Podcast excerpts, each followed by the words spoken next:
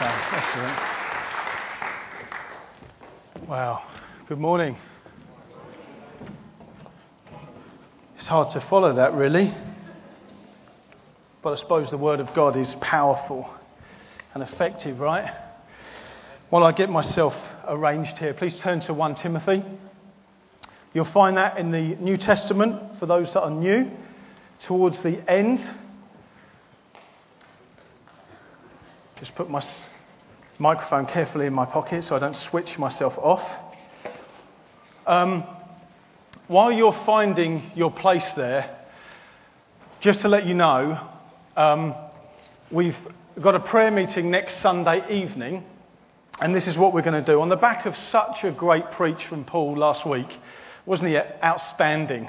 Um, and do continue to pray for him while he's taking this mini sabbatical. Pray for him and Chloe and the boys that they would be refreshed. But on the back of his, his call for leadership, and in particular, younger leaders, we had such a response. I'd say 20, 30 possibly responded to that.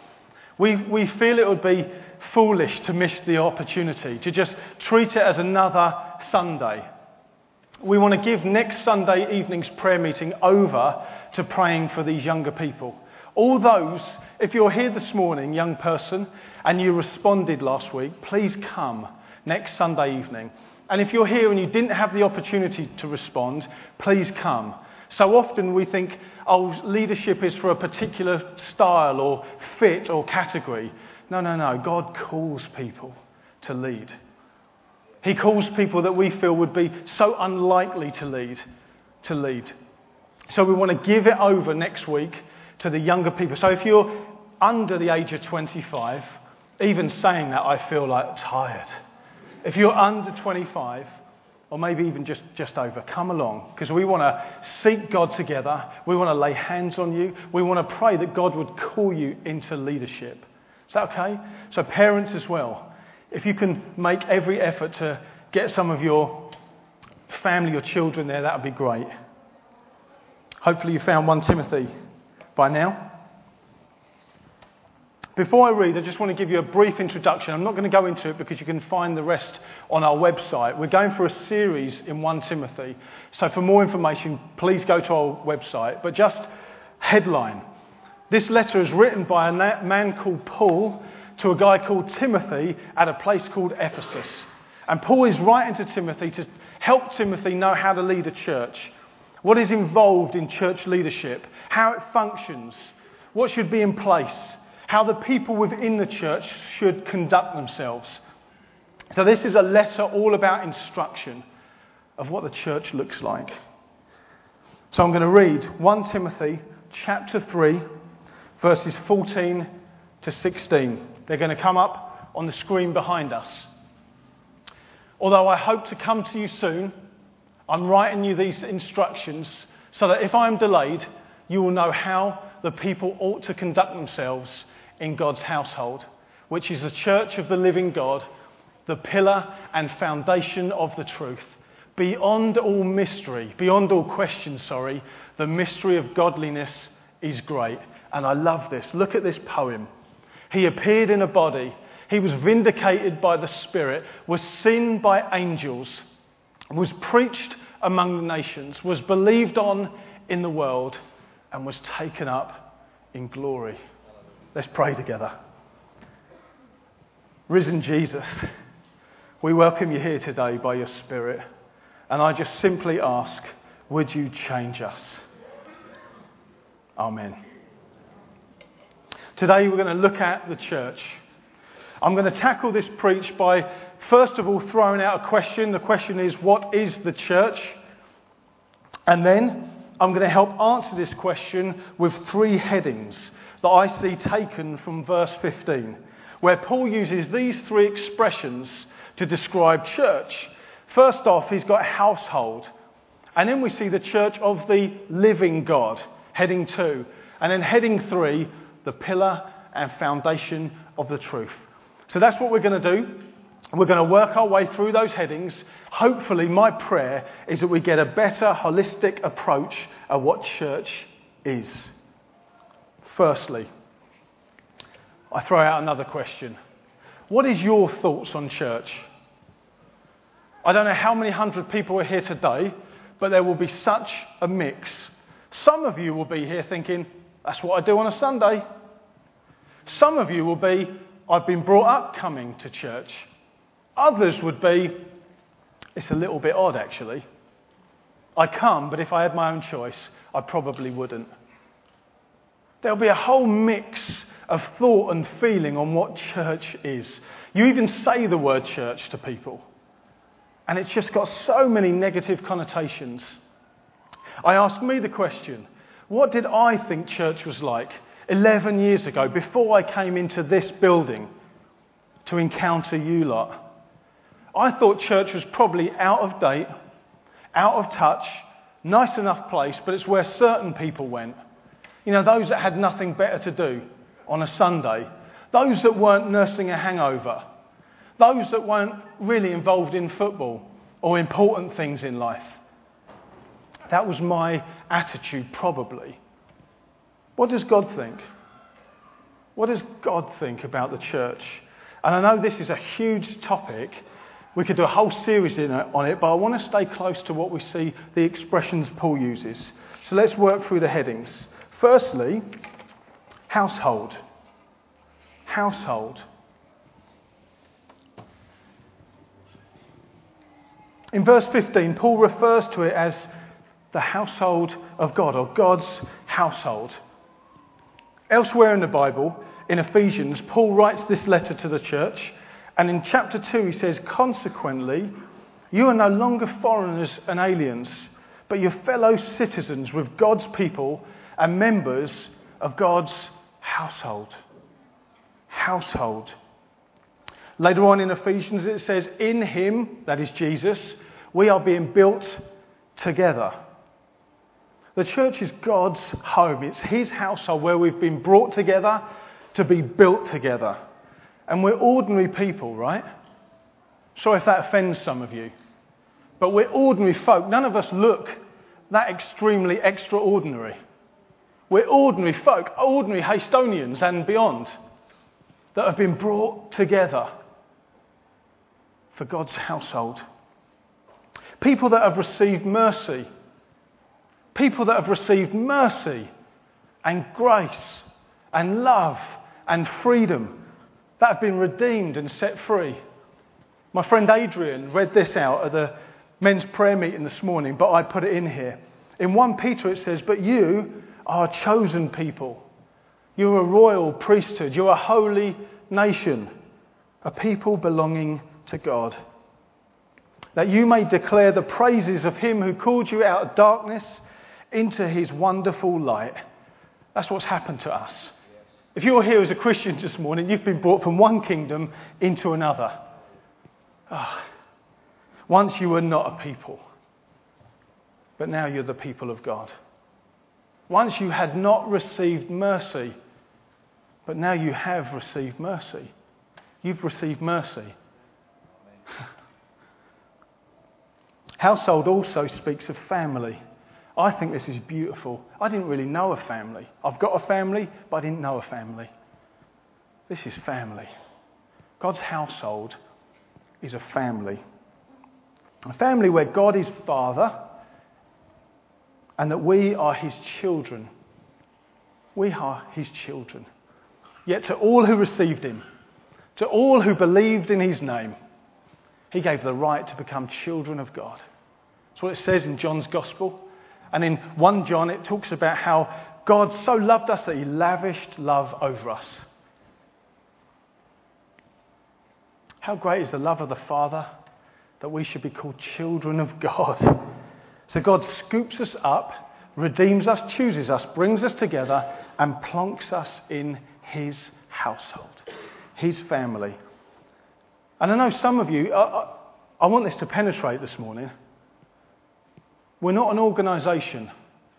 We're not just a group of people. We're family. A family. From this, we relate to each other as brothers and sisters. I'm your brother. Alid, I'm looking at you, but you're not my sister. We're brothers and sisters. How should we relate to each other. It's all, all well and good just saying brothers and sisters, and we can often do that. We can often just pay lip service to it and say, hey, brother, hey, sister. How should it look on the ground? In Philippians, one phrase, your attitude should be the same as that of Christ Jesus. That's how we treat each other, as Jesus would treat you. He would treat me. And in Colossians, I'm going to bombard you with Bible, hopefully, this morning. In Colossians, this is how we apply this attitude. Therefore, as God's chosen people, holy and dearly loved, Colossians 3 12 to 14, clothe yourselves with compassion, with kindness, with humility, with gentleness, and with patience. Bear with each other. That's huge, isn't it? Bear with each other and forgive whatever grievances you may have against one another. This is how. Forgive as the Lord forgave you. And over all these virtues, this is what's going to link this family together. Put on love, which binds it all together in perfect unity. We're God's household where we're to re- uh, reflect Jesus. Our attitude is the same as Him, where we wrap ourselves up in love. The church is a place where the lonely get a family. If you're here this morning, you don't know family. If you feel lonely, you might not say it, but inside you're like the loneliest person. You can find family in the church. The church is where the forgotten get remembered and can have a sense of belonging, where the broken find healing and restoration, a place where the outcast is accepted and welcomed and gets included, a place where you and I are welcomed home. That's what it should feel like. You shouldn't come in here feeling it just feels odd. I know it's all a work, we're all working this out. You should come feeling I'm at home here. This is my home. This is my, we're not perfect. This is my home. You should see my little intimate home. Two children, one beautiful wife, two children. You come round to our house, there's Ribena on the wall, there's food under the table. My son Tom has written in marker pen, Tom, on our walls. We are not a perfect family, but it's home. For my children, I want them to know they're home. They're loved, and they're part of my home. My home. God is our Father, and He would say to you, You're part of my home, my house. God's household also has love on display. In Acts in chapter 11, there's this guy called Barnabas. This is brilliant. There's a guy called Barnabas, and he goes to a place called Antioch. And when he arrives there at the church, he sees something. He sees something on display. He sees it. It says he saw the evidence of the grace of God at work among God's people, the church. And it simply says this in verse 23, Acts 11. When he arrived, when Barnabas arrived in Antioch, he saw the evidence of the grace of God and he was glad. Doesn't it thrill your heart when you come in and you hear people getting healed and set free and forgiven? Aren't you glad? Aren't you glad that eight people responded to the gospel on Alpha? Aren't you thrilled? I'm pretty glad. I'm pretty glad that a guy like me can be accepted by a lovely, wonderful Heavenly Father. Evidence. God's love is on display. And within this church, within King's Church Hastings, there is story after story after story. I've been here 11 years and I've heard some bonkers stories of God's love on display. More people just getting welcomed in, more people getting set free, healed, etc. So, in God's household, there should be something on display. And also, we don't live out our Christian life in a vacuum. Part of being in a household is, means that you're not on your own. It's not this attitude, it's me and Jesus. Just me and Jesus. You get that at times. I don't know, I'll seek the Lord on that. I'll, uh, I'll talk to Jesus about that. It's me and him. Jesus wants you to talk to one another about things as well. He wants me to engage with you in conversation and dialogue. And what do you think about this? And I'm feeling this. What about you? Not this attitude of like, do you know what? It's just me and Jesus. That's my church. As a family, the church is where God grows us. I've used this analogy before. It's like a greenhouse. He's greenhouse. And within this greenhouse, there's many plants, and they all grow together. Some grow faster than the others. Some are pretty annoying plants, and they tangle themselves around other plants. And you've got to gently just squeeze them out. Sometimes things need to be trimmed off and cut off. But we do that as we grow together. We grow up alongside each other, and we shape each other. We grow, we grow in life as we do life together. You will not grow outside of a church. You'll grow, you'll, sorry, you will grow, but it'll be weird. It'll be odd. You'll pick up all sorts of ideas. God's household, the family where people belong. Before we move on to the next heading, there's a quote by a guy called John Groves who used to lead this church. And he said, The church isn't, isn't a building you go to, but it's a people you belong to. Love that quote. So that's God's household. Next heading, we see living God. So, from God's household, Paul uses this other expression, the church of the living God. Now, this is such a significant statement. Not only is the church God's family, but it's also the place where he lives. It's the place where God lives, the place where he chooses to reside, the place where his presence is. In Ephesians 2, verse 22, the latter part of the verse, we had the first bit, and in him, that is Jesus, we're being built together. We're being built together to become a dwelling in which God lives by his Spirit. We're being built together, folks, for a purpose. God isn't random. You're not here by random chance. We're being built together for purpose.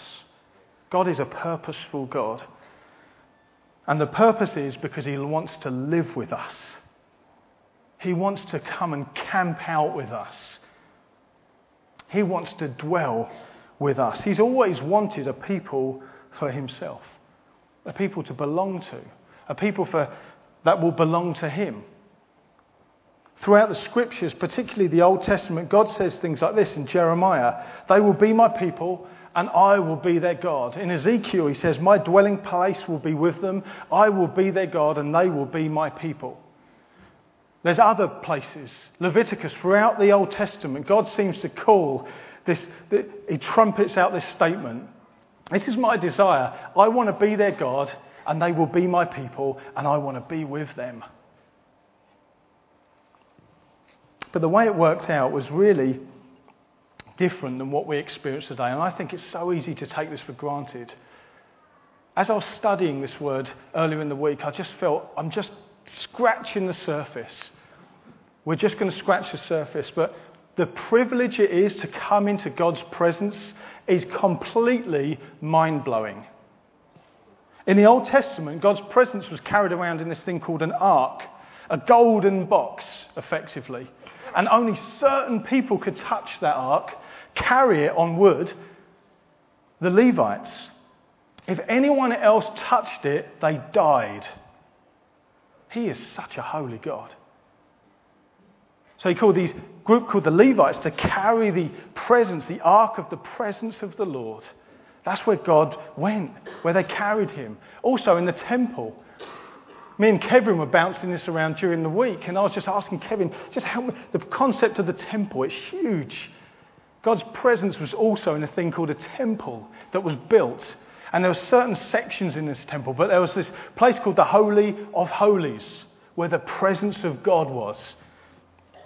And this is what got me. Only one man, the high priest, once a year could go into that place. And do you know what he had to do? Tie a rope around him. They did, just in case he died, so they could pull him back out, because no one else could go in.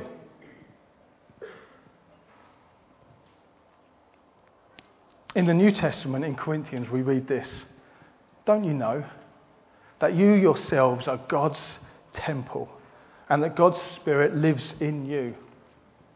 Individually and together, we are known as the temple of God. God's presence is in us individually, in us, within us, if you're a born again believer, and He's among us corporately. This is amazing. It's an amazing truth that we, dressed quite ordinary, that have come from all sorts of backgrounds, can come into the presence of God. And it's all made possible because of Jesus and through Jesus, who the scriptures say is our high priest. He is the one that went before God and dealt with our sins. The very thing that's prevented people going into God's presence. Jesus has removed that barrier. Ephesians 3 says, In him, Jesus, and through faith in him, we, you, I, we may approach God with freedom and with confidence. Is anyone happy about that this morning? Freedom and confidence. Jesus has made it possible. And I like this. We are now like arks. David Burt, you're like an ark. We're like arks, individual arks where the presence of God dwells within us. Arks of the new covenant. Not gold boxes, human vessels, spiritual beings where God's presence goes within us. Where we go, God goes, is what I'm trying to say. Wherever we go, God goes. Ephesians 2:21 In him the whole building all these arks all these living stones are being joined together to rise to rise to become a holy temple in the Lord. So individually we're like these arks but together we're being built up built up built up and it's rising and this temple's getting huge across the earth It's to become the dwelling place of God. We're together are the church of the living God. Because God's here, because He lives and dwells within His church, great things happen. He speaks to us, He guides and leads and directs us, He heals us. We've heard recent stories of people getting healed, people getting healed from back. Uh, issues that have had it for years and years and years. We heard of two stories of people with significant mental health difficulties healed. Because God's here, it happens. It's not because we sing a few nice songs, it's because God's here. He changes us. In His presence, we're changed. Says that we take, He takes us from one degree of glory to another. We're just getting crafted and shaped to be more like Jesus. That's in His presence. God brings freedom and liberty. He says, Where God is, where the Spirit of the Lord is, there is freedom. Freedom. Some of you need freedom this morning. Where the Spirit of God is, there is freedom. Freedom. He brings peace and rest. In His presence, it says, In your presence there is fullness of joy. There's joy here because God's here. God rescues people, saves people. We've heard of the story from Alpha, but Steve Ben told us a story this morning. They were at Abundant Life, I think yesterday or last week or something. Abundant Life Church in Bradford. 60 people were baptized. Once they were baptized, they gave an appeal, and 45 people responded to the gospel. God's in his house, and he's doing amazing things. He is seeking and saving those that are lost. Are you lost this morning? Question for you before we move on to the final point. When we gather as a church, when we come together in this way, not just on a Sunday like this, this is a shop window, okay? Church life, when we gather together in whatever setting that might be, what do you think? Is it a place you attend? You attend a community group. None have really caught your eye. You just attend one or, or not. Has it become a place of boredom? Just dull. Is that how you, you, you look at it? Or is it the place where you know God lives? You, you know God's here. So, for that reason, a- absolutely anything might happen. Seriously, any, anything could happen. People might just get set free this morning.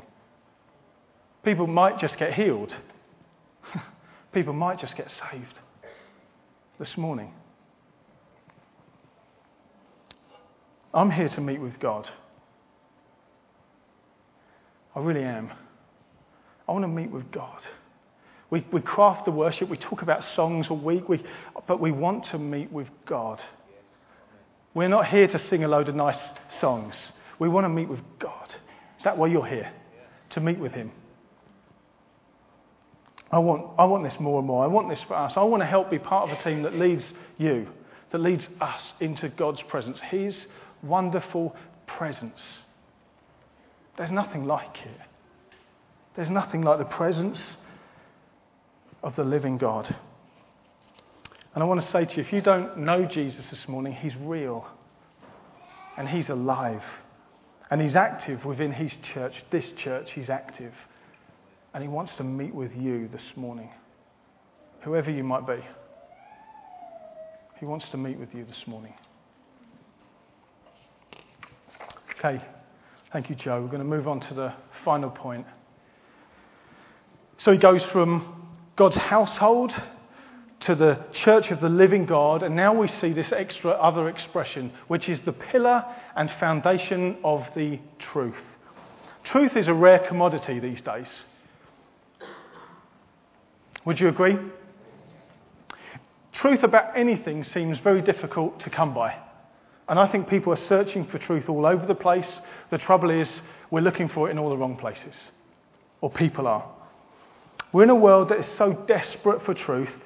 Society is searching for truth anywhere. Truth on what, you might ask. Here's just a few how we got here,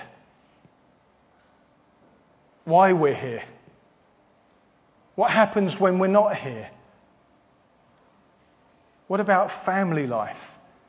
What about marriage? What about how you treat your neighbour? What about how we care for the poor? What about how we care for those in need? What about how we care for each other? Truth on life. I know before I met with Jesus Christ, I was just searching for truth everywhere. Is that you this morning? I just want to know why I'm here. The church is the answer. Us, we are the answer. We are the answer.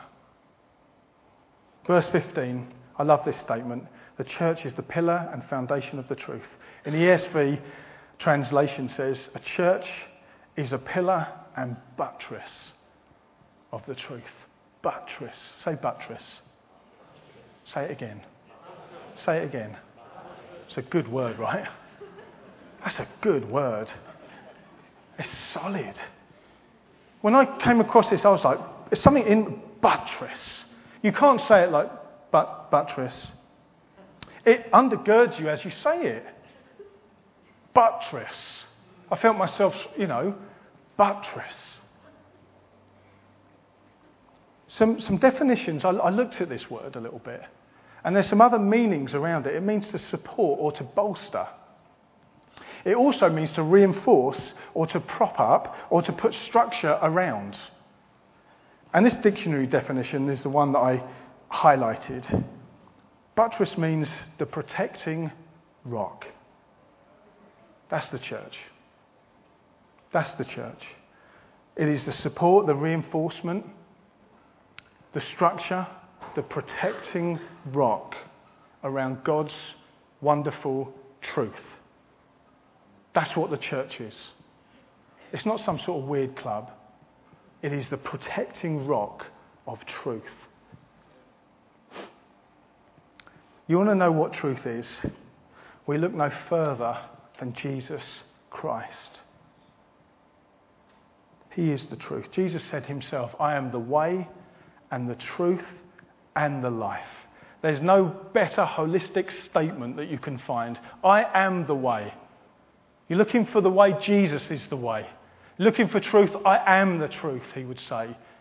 You're looking for life, I am the life. Jesus is the truth. And the church is where the good news of Jesus rings out the truth of who he is and what he's done. Here is a quote that I've taken from my ESV study Bible.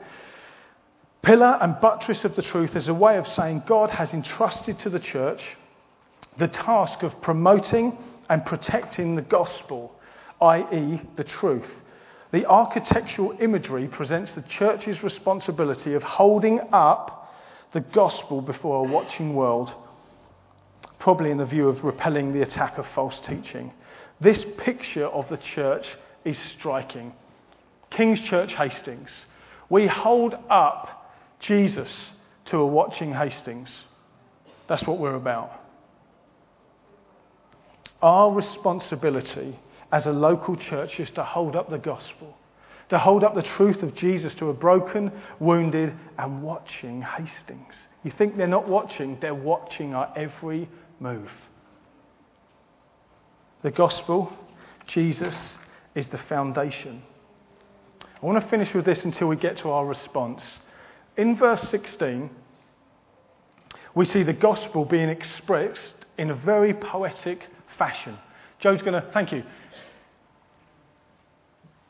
Verse 16 poetically expresses the gospel, which is the foundation and central message of the truth of the church. I'm just going to run through that. Listen to this. He appeared in a body, speaks of the incarnation, when God became flesh and dwelt amongst us. In the beginning was the Word, and the Word was with God, and the Word was God. He was with God in the beginning, and the Word became flesh and walked with us, and talked with us, and saved us. God became flesh and he went to the cross to deal with all of our junk. He was vindicated by the Spirit. This speaks of the resurrection. Jesus dealt with all of our sin on the cross. He was killed for it. He was buried. But three days later, he rose from the dead. And he is alive today. Was vindicated by the Spirit, by the power of the Holy Spirit. Jesus was raised from death to glorious new life. He was vindicated by the Spirit. Jesus is alive. He was seen by angels. Angels saw him. If you remember the account in, I think it's Matthew's Gospel, when the women come to the tomb to mourn and to anoint him with, with perfumes and stuff, uh, there's an angel and he says, effectively, why are you here? Christ isn't here. He, he's risen, just as he said he would. Now go, go and tell the others. He, he appeared to angels. He was preached among the nations. He was believed on in the world. This speaks of when you know Jesus is real, when you know he's alive, you're going to tell others, right? When I met and encountered Jesus, I wanted to tell people. So his believers willing to die for this message, it's not because they think it's true, they know it's true. Jesus is alive. Thomas was able to say, I touched him. I put my hands in, in his hands and I, I felt the side where they pierced him. He's alive. And I want to tell you, I, I, I've encountered Jesus. And I'll tell you this morning, he is alive. He's alive. This message is being preached and will continue to be preached across the nations of the world. Wow. He appeared in a body, vindicated by the Spirit, sinned by angels, preached among the world, and was taken up into glory. Now, this speaks of Jesus in total victory. He's won it. Jesus has won the victory. Task completed. Mission fulfilled. For God so loved the world that he sent his Son to what? To die for us so that we could have new life. Mission done. It finished. Task completed. And then says Jesus is now at the right hand of the Father in all glory, ready to come again to scoop us up. He's victorious. It's a beautiful poetry of the gospel. So, what's our response to this? We are to declare, defend, and demonstrate this truth in everything that we do. Local churches, like I've said, are not meant to be weird little places. We're not meant to be little holy huddles. little safe bomb shelters. Quick, get your kids in. Let's just be good. We are meant to be at the heart of every community. Every community. We are meant to reflect Jesus to a broken Hastings, to be the redemptive centres that Paul spoke on last week, seeing people restored. This is my heart. I want to see people come in, whoever you are, from all walks of life. Welcomed, hear truth, meet with Jesus, be utterly changed. That's my heart for this church. Come in, you're so welcome. Hear good truth, meet with Jesus, and be changed. We are to be salt and light in the world. God's call to Abraham, if you remember, and through Abraham's descendants, was that through Abraham and his family, he would bless the nations of the world. That has now been passed down to us as the church. We are called to go into every nation of the world and be a blessing. To be a blessing. Jesus says, Go. So we say, Let's go. He rose from the dead. He appeared to his disciples. And he says, Now all authority in heaven and on earth has been given to me. Therefore, go. Go with that authority and make disciples of all nations. Kevin, could you come up? Cheers, bud. Kevin's just going to play something as we pray in a few moments, and I'm going to tell us where we're, how we're going to finish.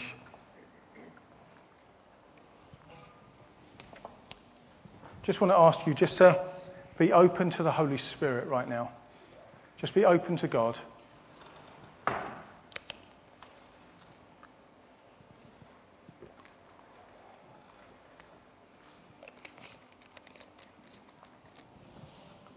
A church is not a place to come and sing a few songs and hear an okay message and then go home and have lunch and forget about it. We're here to be changed. We're here to meet with God. We're here to hear Him. Where do you want us, Father? What do you want from us? Uh, where would you have us? I want to finish, read two scriptures and then lead us in prayer. In Isaiah 61, Jesus also repeats this hundreds of years later. says, The Spirit of the sovereign Lord is on me because he has anointed me to preach good news to the poor. He has sent me to bind up the brokenhearted, to proclaim freedom for the captives and release from the darkness for the prisoners, those that are blind. And then in Isaiah 60, verses 1 to 3, I couldn't get away from this. Arise, shine, for your light has come. And the glory of the Lord rises upon you. Yeah, you. See, darkness covers the earth, and thick darkness is over all the peoples. But the Lord rises upon you, and his glory appears over you, so that nations will come to your light and kings to the brightness of your dawn. There's a town out there that doesn't know Jesus.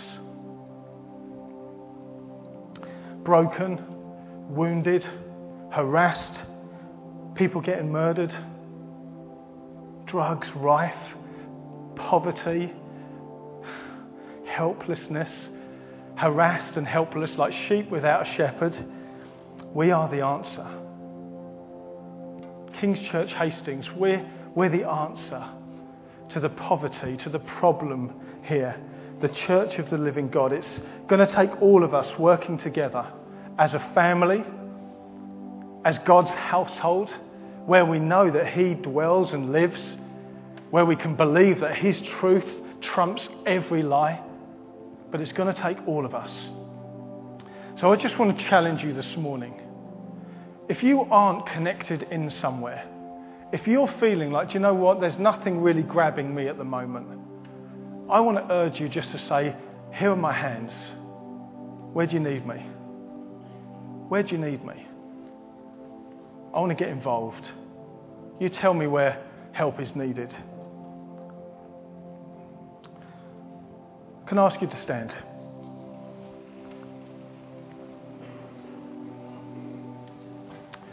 Thank you, Lord Jesus, that you are the answer to the problems that we face. Thank you that every time I try to wiggle away and try to find a different truth, you're the answer. You're the answer. You're the only answer. And you're here for us. You're here to meet with us by your Spirit. Thank you that you died for us. Thank you that you rose for us. Thank you that you sent your Spirit to now guide us and lead us into all truth. So I pray you do that. Holy Spirit, would you now come and just dance over us? Come and bounce over us. Come and move among us, your people. We are the church of the living God where you dwell. It is your heart's passion to see a people of your own, equipped, empowered, and changed to reach the world. So I pray you'd speak to us. Just want to ask you to close your eyes if you haven't done already. And right where you're at, don't worry about anyone else around you. I've, I had three things as I was preparing for this. There are some here that I feel the Lord would say, Come back. Come back. Come back to Him. And right where you're at, I'm not going to ask you to just, just respond. Make that decision. Yes, Lord, I'm, I'm coming home. I'm coming home. I've wandered away from you. There's another group of people that I feel need to give your heart afresh to the work of the church, to God's household, to be a member of this family. You feel a little bit disjointed or a bit dis- detached or a little bit like, well, they've forgotten about me. As I would call to my son Tom, as a loving father, I just feel the father would say to you, You're my loving son or daughter and you are part of this family. And I need you to be part of this family. Sometimes I say to my son, listen, dude, please just do the chores, just, just clean the table, just get involved. We need you. I would feel the father saying, we need you. Please, we, we need you. I need you for this work. And also, if you're here this morning you don't know Jesus, but something through this message today has grabbed you, all you need to say in your heart right now is, Lord, forgive me where I've gone wrong. I believe that you are exactly who you say you are God Himself, who died for me on a cross, who rose again to give me new life. I'm sorry for all of my mess and junk, and I choose to turn to you today as my Lord and Saviour. If you're able to say that, the Bible just says it's faith and repentance. You believe and you receive. You, you believe in your heart, you speak it out with your mouth, you turn to Jesus, and you are saved.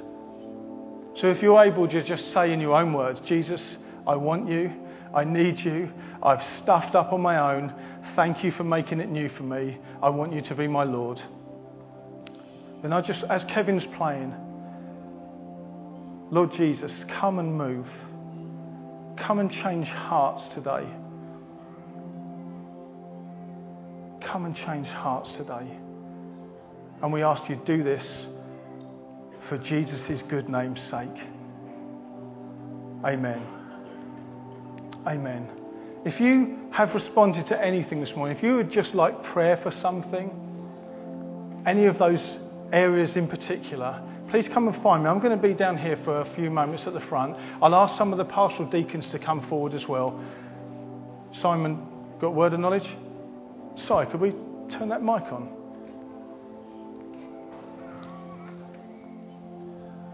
Um, I believe there's some people here who um, you've got sciatica, or you think you think it's sciatica. You've got that kind of problem with. Uh, with the nerves, spinal column, and you just have that kind of shooting pain down uh, down your leg, and uh, you probably coped with it and lived with it for quite a while. Really, you just kind of got used to it. But I really feel God's identifying some people today because yesterday it was really bad. And you've kind of really struggled to come along this morning. I really sense God saying, I want to heal you this morning. I'd love to pray in faith for you. So if, if you relate to that, if you think that's you, then um, I'd, I'd just ask you to perhaps come, come to the front of the stage when we kind of close the meeting up. If you kind of go over to the side there, um, I would love to pray for you. And I'm, I'm in faith that God will heal you this morning. Thank you, Si. So they're the, they're the areas. If you want to come back to Jesus, you've been wandering away. If you feel actually you're disconnected to, from church life in any way, it could be a million reasons. Or maybe you want to give your life to Jesus this morning. I want you to come and respond. And also for that word, sciatic nerve, sciatic damage, come and respond. For everyone else, may the grace of the Lord Jesus be with you. Have a great day, great rest of the week, and we'll see many of you next Sunday. God bless you.